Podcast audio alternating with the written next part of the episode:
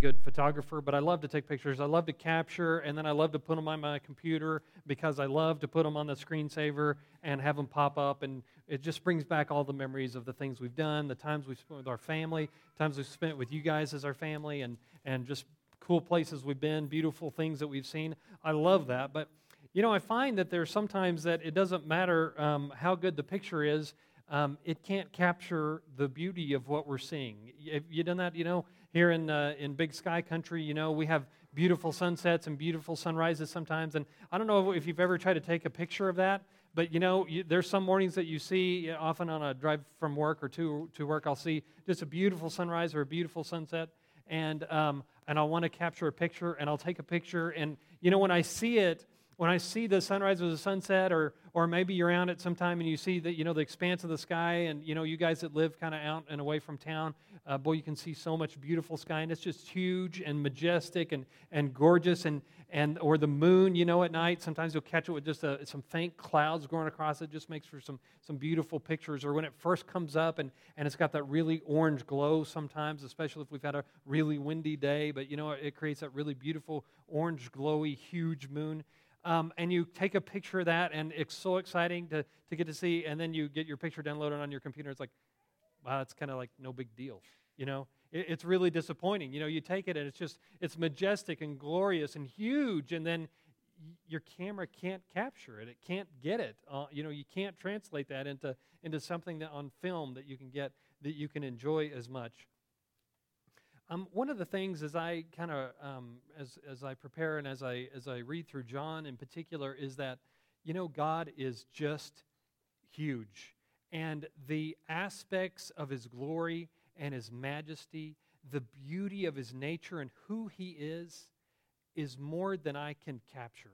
You know, I, I uh, Clay and I come and meet up on, on some Saturday mornings, and I, I guess I've said this before here, so forgive me, but um, there's a lot of times that we just walk away after having kind of grappled with some of the things that we've been reading and, and really knowing that we really can't grasp hold of all because it's just too glorious, it's just too majestic. God and His nature and the work that He's done in Jesus Christ, the work that He did on behalf of the Israelites, the love that He's shown is just too big for my fallen human mind to capture. It, it really just is.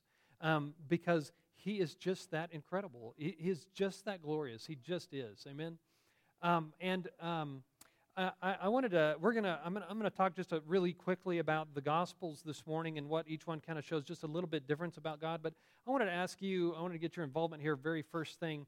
If you were going to try to capture some aspect, some, some part of Jesus' work, or some part of God and His nature, or some piece of, of who Jesus is and, and what He's shown you about who He is, what would you tell other people, if you were going to record something, that you were going to, to try to just capture some piece to try to pass along to someone, what is it that's really struck you, or, or maybe just struck you recently about who God is and about who He's shown you He is, or what He's done through the work of Jesus Christ on the cross and Jesus' uh, resurrection?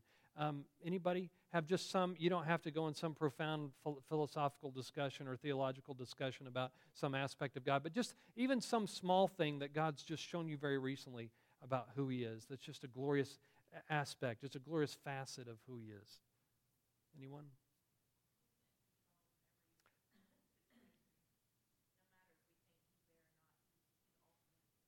Ultimately in control. He is sovereign, isn't it? It's a beautiful thing to think about. That's true. He is love. Oh my goodness. What, what does Paul write to the Ephesians? He says, he says, I pray together for you, for all, along with all the saints, that you may grasp how um, high and deep and wide and long, and I always get those dimensions in the wrong places, but is the love of God. And he says that he says, I pray for the Spirit's help for you for this because you can't grasp it. It's too big. Uh, that's pretty amazing to ponder, isn't it? What else? He's hope. Yeah, he is our hope. Um, it is not like our hope is in this world or in our health or in our wealth or in our security. Our only hope is that Jesus is coming back. He'll redeem us all. Amen. Who are called according to his name, come to believe in his name. What else? Yes, ma'am, Mary.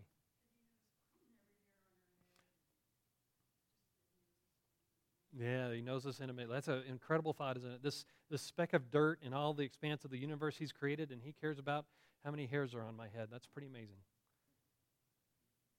Amazing God. What else? He is truth. Oh my goodness. Yeah, we were confused and lost, weren't we? And, and only come to the truth by what He's revealed to us. And uh, Jesus Himself says, I am truth. You want to know truth? It's a person, it's me. Pretty amazing. Someone else.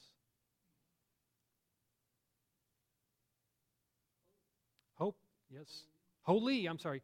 Uh, I was going to say, someone already stole yours. Holy, yes, he is holy. Yes, yes, he is. Uh, he is. Um, um, uh, uh, what's the word? Maybe I don't know. Indelible. He he he's he can't be. Uh, th- there's no stain on him. There is no flaw in his character. He is perfect and acts perfectly every time, and always in love for toward us. Amazing. What else? Anyone? Yes, sir. Carl book. Weird. Um, yeah, it's strange, isn't it? That to, to think about this is that God, the creator of the universe, whom I tread on his authority over me by willfully walking into sin, and by the way, continuing to do so, even though he saved me, um, still says, calls me his friend. You know, Jesus um, says to his disciples in John in the upper room discourse, he says, I no longer call you my servants, you are my friends. And then also, um, it, it, boy, this is fascinating. Clay was just showing me this here a couple of weeks ago. But in uh, Job, there's a time where Job is, is having, you know, Job has trouble after trouble after trouble, you know, uh, huge bad calamity, and time after time. And ultimately, in one of those passages, I can't remember which chapter, it seems like it's maybe it's 17 or 19, but pretty late on, he says, I, he says basically, and, and for, forgive me, I'm terribly paraphrasing here, but he says, I need a friend in heaven he comes to the point where he says, I need an ally there in heaven because otherwise I have no hope. Someone outside of all of this has to rescue me, and it has to be someone who looks on me with favor and says, I am your friend. That's just incredibly powerful. And Job, without knowing it, because God would reveal to him the, the, um, all of this trouble, Job came to look and to see really Jesus Christ, the ally that we have from heaven. Just a beautiful, beautiful thing, all revealed because of trouble in his life. How about that? Okay. Anyone else? Let me just, uh, I, I, got, a, I got a couple minutes here before I have to really get started. I want to encourage you, um, as we read through the, the, these chapters every day, don't just do it to check it off. I, I would encourage you to spend as much time in the Word as you, as you spend praying, as you spend meditating too meditation, we, we don't spend a lot of time talking about, but um, I'll, I'll pull this up and talk about it a little bit differently in the commands or, or the, uh, the recommendations, even really from the psalmist, that he talks about meditation. Think on these things that we've just talked about. Don't just read about uh, God being sovereign. Ponder it for a while. Don't just think about, well, yes, I, I read John 3.16, I understand God's love. N- no, you don't. you, you, you and I don't get it, but, but part of growing in our relationship with God is getting a bigger and bigger and a larger and a larger canvas to capture more of His glory. And you can't do that if you're not spending some time meditating, if you're not spending some time really reading His Word and then really thinking about it, really pondering it and say, what does this really mean? Uh, what, what, is, what is the extent of this? What, what does this really mean that, that, that God so loved the world? What does it really mean where Jesus says, I am the bread? What does it really mean it says, I am the gate? What, what, does this mean? And spend some time meditation. Just ask the Lord to, to, to use that and, and, to, and to not just you know, let it spin up in your head a little bit, but ask Him to push that down into your heart and into your life so that you can, can, can get, just get a bigger understanding of who He is and what He's done on our behalf. Uh, listen, I'm thrilled with y'all's response. That's just beautiful. I, I want to talk really quickly about uh, each of the different gospels because they're all so unique. They're all so different. And there are a lot of really parallel passages in the first three Gospels. John's completely different than any of the rest of them. But in the first three, they're just really unique. And, and um, all this is for a purpose that I'll kind of get to in the end, but uh, you, here, just follow me just here for just a minute. Matthew is, it was intended primarily for a Jewish readership, all right? So the people who are reading are Jews. He's writing it um, in a way that he's describing and proving, really, that Jesus is the promised Messiah. He is the one we've been looking for. That's a primary message, really, of Matthew, written from a very, very Jewish perspective. Mark is the opposite. It's written from uh, a perspective that probably written for uh, uh, believers in Rome. And so it's written from a Gentile perspective very much. Mark also, man, he's just very short on words. He just doesn't, he doesn't go into a lot of detail. He just says, here's what happened. Boom, boom, boom, boom, boom. He doesn't spend a lot of time on Jesus' teaching, but it's very action packed, Mark is. You know, if you like that, you know, just to the point kind of deal, he's really great to read. But over and over again, he really focuses on the miracles that Jesus performed as a sign that he is the Christ, that he is the anointed one of God, the, the servant, uh, the, the uh, servant Savior of God. Is, he spends a lot of time about talking about how Jesus was a servant and Savior of the world. Luke has written just so beautifully historically. You know, we learned so much about, about Jesus' birth and, and, and his childhood from Luke because Luke, you can tell, he's a doctor, but at the same time, he's a historian. He loves the history and he starts telling in, in pretty ex- incredible detail about Jesus' birth and how that ties back to some of the Old Testament prophecies. Very detailed and very, uh, very historical. Um, and he focuses, Luke focuses a lot on Jesus' humanity and for good reason. You know, the, the writer of Hebrews says is that we're, we're, he says, um, paraphrasing terribly again, I'm sorry, but he says basically, I'm really glad that Jesus is human because he can identify with me, right? Uh, when I struggle, he knows what that's like. You know, is the one thing that God was lacking is that he never has been human before. He doesn't. He, he didn't know what it's like. Now, you know, certainly I wouldn't say that he would know in, in all of his uh, in all of his uh, um, uh, um, omniscience that he wouldn't you know know what it's like. But to have experienced it, to walk in our shoes, um, now he's done it through the Lord Jesus Christ. And now we have someone who is set apart as a friend, like what we were talking about, as a friend in heaven who says, I know what it's like to suffer sickness. I know what it's like to suffer rejection. I know what it's like to suffer when people misunderstand you. I, I know what that's like. I've felt it myself. I've been there myself. I know what it's like to be tempted by sin. I know what that's like. Although, yeah, there's nothing in Jesus to be tempted. But anyway, uh, that's for another time. John's gospel, completely different than the other three. 90% of what's in John's gospel isn't recorded in the other three. That's pretty incredible. It's, it, it, and, and the time frame, John's written much, much later than the other gospels by 20, 30 years. Um, and uh, so anyway, John had quite a bit of time to think, maybe even had, you know, probably had the other, other gospels to look at. And he's recorded something from a totally different perspective than the other three, even though each, each of the three is, is very unique. There is no gene- genealogy in John. There is no record of Jesus' birth. There's no record of the transfiguration. There's no record of the temptation of Jesus. There's no record of the appointment of the apostles. There's no, there's no account of, of Jesus' parables. No Jesus' teachings, just not in here, except what he says about himself. himself. Um, there is no ascension. There's no great uh, commission. But what there is, is John records more than any of the other gospel writers the deity of Jesus Christ, the divinity of who he is and who he has always been, even before he came here in the, in the flesh. And it starts in the very first part in John chapter 1, verse 1. He's referring to Jesus as the Word. And boy, it's just a beautiful picture. And I, I don't, have any, I don't have enough time to go into it today because I want to cast a really broad view of all of this today, and, and we'll come back and talk some details about some, some of these facets. You know, you, uh, you know, you see a, a, a, a, beautiful a woman with a, a beautiful diamond ring, and you want to, you know, you see the beauty of it, but really you can only focus on a little part or a little piece of it at a, at a time because overall, you know, it, it, you can't take in all the aspects and all the facets of a diamond or, or a gem all at one time. It's, it's that same way with God. He's too big to capture him all at once. The best we can do is to just take one facet and really study it in depth and, and meditate on it and ask the Lord just to really just push that down into my life. Help me really grasp this better. Broaden my canvas so that I could capture a little better about just how glorious and wonderful you are. And here's the hope is that then my heart will desire you more. Amen. Have I lost you? I'm talking with many words this morning, aren't I? I'm sorry. All right, in John chapter 1, verse 1, he's referring to Jesus as the Word. He says, In the beginning, does that sound like any other part of the Bible you know? Seem familiar? It's on, it's on purpose, isn't it? John's writing this on purpose. He knows very well his readers are going to compare this to, to Genesis 1 1. But anyway, um, in the beginning, what happened in the beginning in Genesis chapter 1? It's the beginning of the account of creation, how everything came about. And that's what John's going to say here about Jesus. In the beginning was the Word, and the Word was with God, and the Word was God. And if I can just cheat a little bit, he was with God in the beginning. So before anything existed, before there was anything, and he'd go on to talk about um, how Jesus was involved in creation, that everything that exists was created by him and through him. Um, and um, uh, he, he would go on and, and teach and talk to all about. But, but basically, what he's saying is that Jesus existed before there was anything, so therefore, he was not created. He was with God in the beginning. Who do we know that's like that? There's only one. He's referring to God Himself, and he's pointing out Jesus' deity here.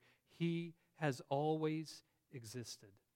this is important because John's going to take this later and he's going to talk about the life of Jesus before he came to earth and that he existed in eternity before he became Jesus the man, and that because he existed beforehand, he held in his hands, he owned, he possessed life. Right?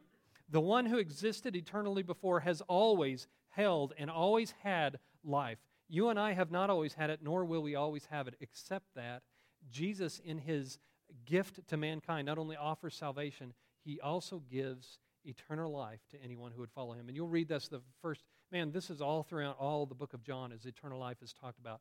John chapter 3, John chapter 10 especially. Uh, but boy, you'll just read this all throughout. So listen for that as you're reading. Listen for John uh, making the case and saying, listen to what Jesus said. He's telling you, he's saying that I have always had life and I give it to you as a gift when you come to believe in me.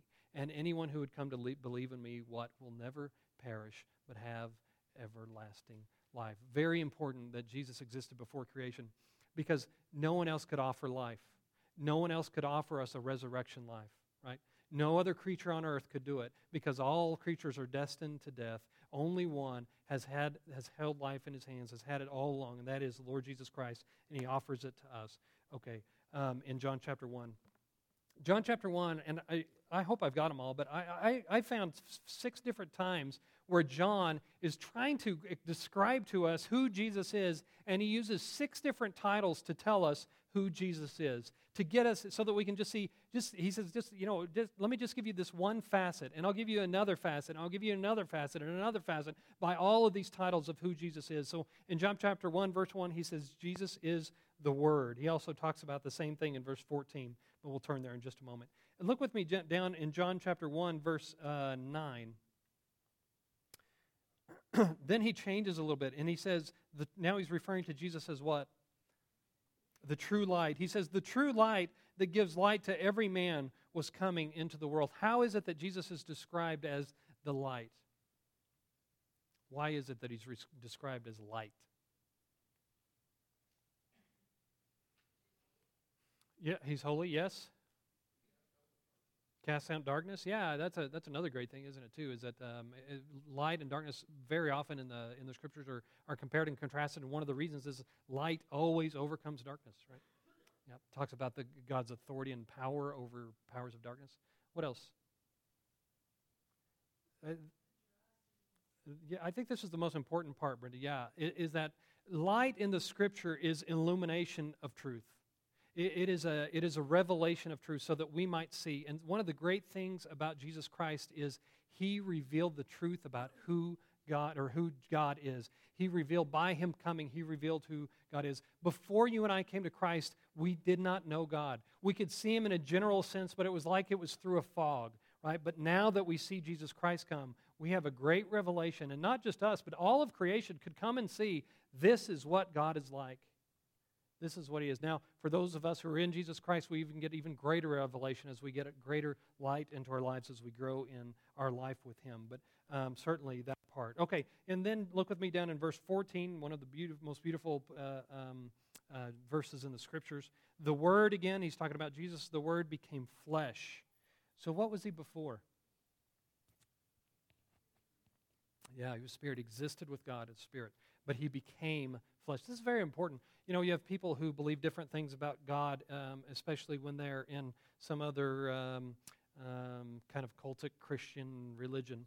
Um, here it says very plainly, the Word became flesh. So he was something other before then and made his dwelling among us. That word made his dwelling means literally he tabernacled amongst us. It's the same picture you get from the Old Testament where, where God would come and, and he had his own tent when all the Israelites had their tent. And he, he pitched their tent alongside their tent and he dwelt and lived with them. He said that they say the same thing about Jesus Christ. He came and he dwelt among us. He tented, he pitched his tent beside us. In verse uh, middle of verse 14, we have seen his glory the glory of the one and only. So here he's called the Word, here he's called the one and only, who came from the Father, full of grace and truth. Okay, I, I, I want to pause on this for just for a moment. Can you imagine, can you get what, G, what John is saying? The one who is involved in creation, the glorious God, that very God came and dwelt with us. And John says, and I got to see it. I was there for the whole thing. I got to take, take part in it. I got to see the glory of this one, the one and only, or the only begotten. I got to see him. He dwelt with us. He lived with us. He ate with us. And he's telling you here, and he's telling me here this morning, what we can read about him, what he's revealed to us through, the, through John's words, is that it, what he says is that he was glorious. Amen? He is glorious. We got to see, we got to be part of it. We got to see all that he was doing, and we beheld his glory. And one of the reasons why, we'll probably won't get to this verse today, but one of the reasons why John's writing, he says, I want you to know who he is. I want you to know what he was like. But I want you to know, John in particular says, I want you to know who he is, that he's always existed. He was involved in creation, and he put on human flesh that he might come and dwell among us and live among us, that we might have a greater understanding of who God is, and that he might ultimately die as a man and suffer like a man because God couldn't do it without putting on human flesh. He couldn't suffer. He couldn't be sick. He couldn't be rejected. He couldn't have all those things done to him that were done to Jesus Christ. And he couldn't have paid the penalty for his sins except he willingly put on human flesh to experience all those things and to lay down his life for you and me. Amen? He's glorious. And John saying, We beheld it. What, a, what a glorious thing. What an incredible thing. And you and I have this. We, you know, we own this. You guys probably, like me, I, you know, I, I, I own, I don't know, four or five Bibles, and then on YouVersion, I've got like 16 more. Most of them in, you know, languages I don't even speak. But anyway, uh, pretty cool. And we have it here today. Just amazing. The revelation of God. Okay. Verse 14. Um, so he is the one and only. In verse 29, would you flip over with me to verse 29 of chapter 1 still? So we've read He is the Word, He is the light, He is the one and only. And now in verse 29, this is John the Baptist who's talking, and John the Baptist has been doing ministry when Jesus comes on the scene. Uh, the next day, John saw Jesus coming toward him and said, Look, the Lamb of God who takes away the sin of the world. Why did John refer to Jesus as a lamb? Yeah, because in the Old Testament, God had set up that lambs were primarily were the ones who were sacrificed on behalf of what? People for their sins. And he says, This is the Lamb of God, basically saying that this is the Lamb, this is the sacrifice for sins that God has brought, as though God had any sin to atone for. All right. And then in verse 34, um, he, he's continuing to talk. Um, John's continuing to talk at the very end of that paragraph. I have seen and I testify that this is the Son of God. All right, so Son of God. Last thing, in verse 49, follow down with me in 49 whenever we see uh, Philip and Nathaniel. And um, um, yeah, this is where uh, uh, Jesus talking to Nathaniel said he saw him under a fig tree when Jesus could not have seen him. And Nathaniel uh, declares, Rabbi, you are the Son of God, you are the King of Israel. So so, here in one chapter of John, he's given us six titles of Jesus so that we might get a little bit of a better grasp of who he is. And in all of these titles, they, they convey a little something different. With the Lamb of God talks about him being a sacrifice. The light talks about him being the revelation of who God is and what he's like. Um, the, being the one and only, the only begotten, talks about his uniqueness, that, that he's, he's, not, he's unique, he's different from everything that's been created. He is um, unique and different than all others because he is the glorious one. And in the end, he is, by rights, the king of Israel. Amen? All right, some other interesting things. There are only eight miracles recorded in John. That's very few. I don't know how that compares against the other gospels, but I think it's I think it's fewer than any of the rest of them. Six of them are unique to the gospel. They're not mentioned in the other gospels. Um, but each one, John is just laying out and he's just unfolding during the, this whole book, and you'll see it if you're if you're kind of paying attention. He's just unfolding this this revelation of who Jesus Christ is, and he uses the miracles and he uses the titles and he uses these I am statements from Jesus just to unfold it all and unpack it all so that people could see that He is God become man to lay down His life for us so that we might have be freed from our sin. So, anyway, um, I've, I've left all those passages there. We're going to study some of those in the com- coming weeks. I am the bread of life. I am the light of the world. I am the gate. I am the good shepherd. I'm the resurrection of the life. I am the way, the truth, and the life. I am the true vine. And over in John chapter 8, um, is where we're going to read today. Let's do this. We'll do this really quickly, I promise. Boy, I kind of went on there a little bit.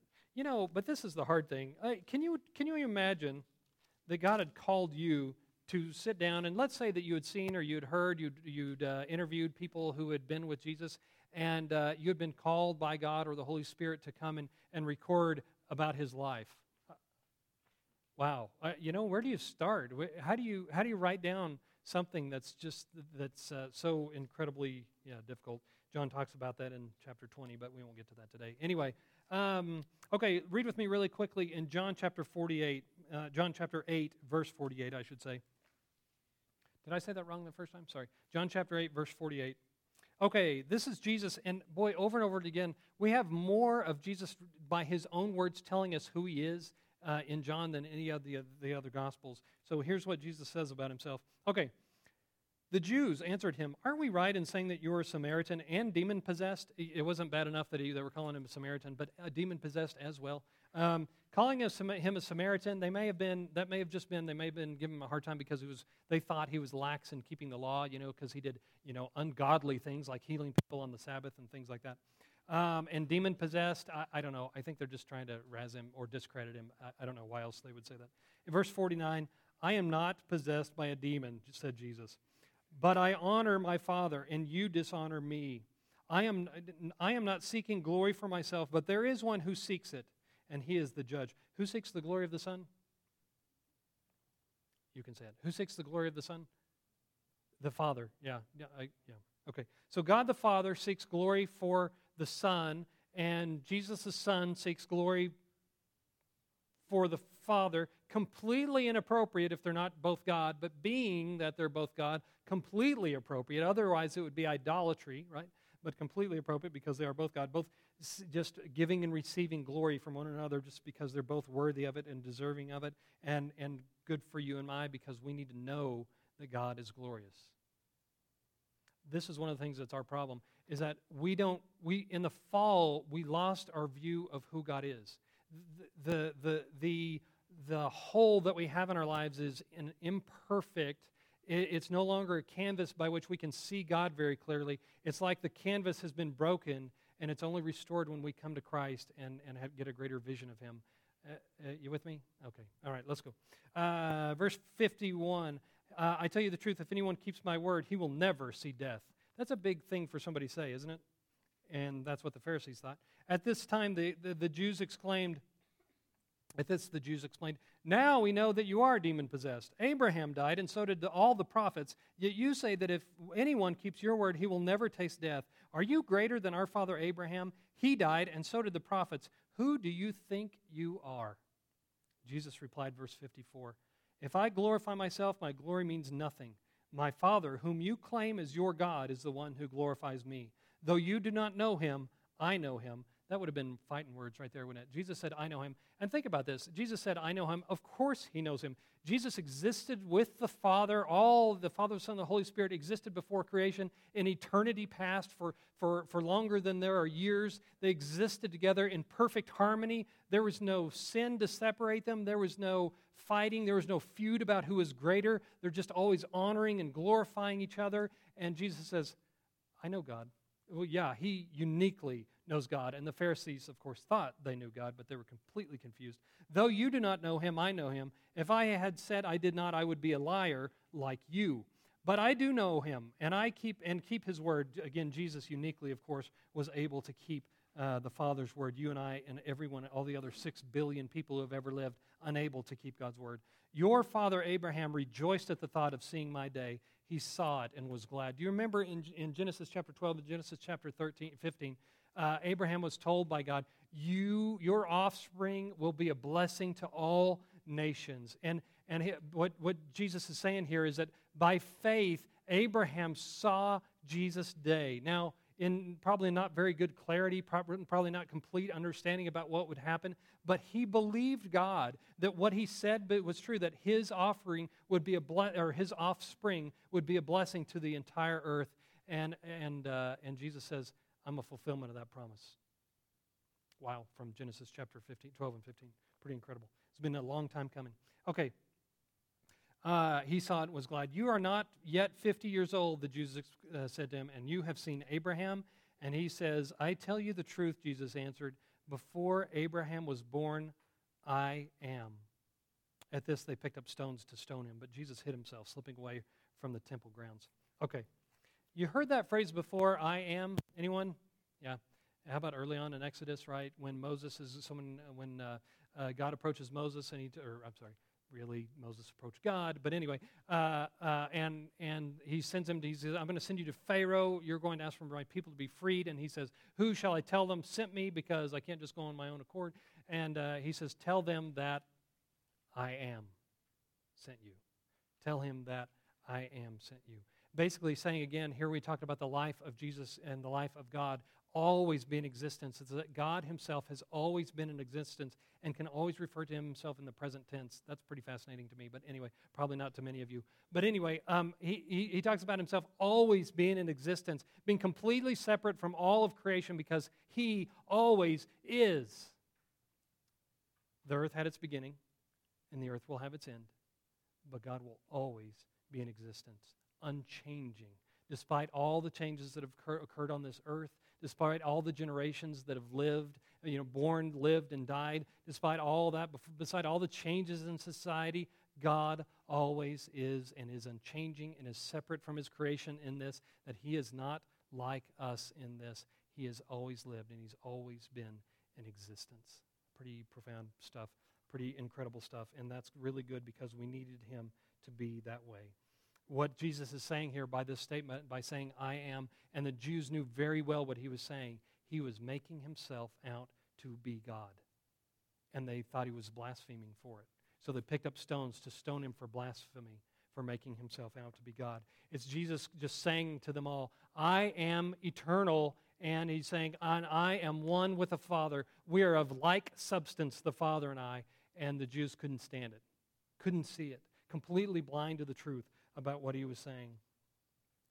Let me, let me, uh, let, let me let me say this, but this is so important for us to capture, and we're going to talk about this a little bit later about Jesus being life. But if Jesus hadn't always had eternal life with him, he wouldn't have it to give us. It's one of the things that he has, and in his in his um, in his love for us, he willingly shares that with us. That you, when you and I come to him, and you'll read this in John chapter five and John chapter ten, when you, when you come to Him, He gives you eternal life. He shares with us what we didn't have before. It's a gift to anyone who would believe in Him that you and I could have and inherit eternal life. We're going to talk a little bit more about what eternal life is because it's not just living forever. Uh, it's something much, much, much deeper, much greater than all of that. But here's how I'd like to end today is just this. Um, I've shared with you really quickly um, just some really high ideas and, uh, and, and I, I gave you guys that handout. Let me just encourage you as you're reading through John, keep that with you, keep that in your, in your deal, and just, just think about what the overall thing that John's trying to get across to you because he's telling you over and over again that you might grasp a little bit better, that you might have a little bit larger canvas to grasp the glory of God and the glory that we see in the Lord Jesus Christ that put on, who put on flesh uh, so that he might live amongst us. It's a beautiful, amazing picture and a beautiful picture of God's love for us. Amen. Amen. And boy, don't be afraid to meditate. Whatever you read in the morning, whenever you read, get make sure you have enough time not just to read it, but to spend some time in prayer, to spend some time in meditation because w- w- we need to be fixed. We need to be repaired. We need, need our minds to be transformed and we need to be fixed. And the biggest problem that we have is that we don't have a correct view of God because we can't see Him for all that He is. If we did, we wouldn't have the sin problem. Amen. If we did, we would always want God and we would always want holiness and purity. But because our minds are broken, because our spirits are broken, we continue to, to struggle with sin. So um, let me just take a moment. We're going to pray together and then I'll send you guys out. Heavenly Father, Lord, as we hear these things, and boy, I know today was just such a high level high level teaching today from your word, but, but so very important that we, that we grasp this that we need our minds renewed, Lord God. We just confess that. We know that. We don't have a right view of you. Um, if we did have a right view of you, Lord, we would always go to you first. If we had a right view of you, we wouldn't, we wouldn't lean on, on other things. We wouldn't have kind of these idolatrous hearts that are always looking for the, the approval of men or, or women. Uh, we wouldn't be looking to our own, um, our own means, our, our own wealth or money for security. We would always go to you. But because we have this warped view of who you, who you are, Lord God, we are always trying to substitute something for you. So, Lord, we just pray, would you enlarge our canvas? Would you give us a greater grasp of who you are? And, and Lord, we know in this life that's, that's going to be a never ending struggle. We're never going to get it fully. But Father, I know by the transforming work of, of your word and the transforming power of your Holy Spirit, Lord God, that you can give us a greater understanding and thereby a greater love for you. And Lord, that's what we really need. We need a greater desire for you, a greater love for you. And the only way to do that, Lord God, is when we, when we understand you better, not just in our heads, but in our, in our hearts and our minds as well. So, Father, we thank you. We praise the Lord God, the Lord Jesus, who is the great I am, who really did exist before Abraham was born and continues to exist and gives us that kind of life when we trust in him. Lord, we praise you. We thank you. Be with your people here at Calvary, Lord God, this week, we pray. Enlarge our canvas. It's in Jesus' great name. Amen. Amen. Amen. All right. Thanks for being here. Love you guys. Y'all have a great week.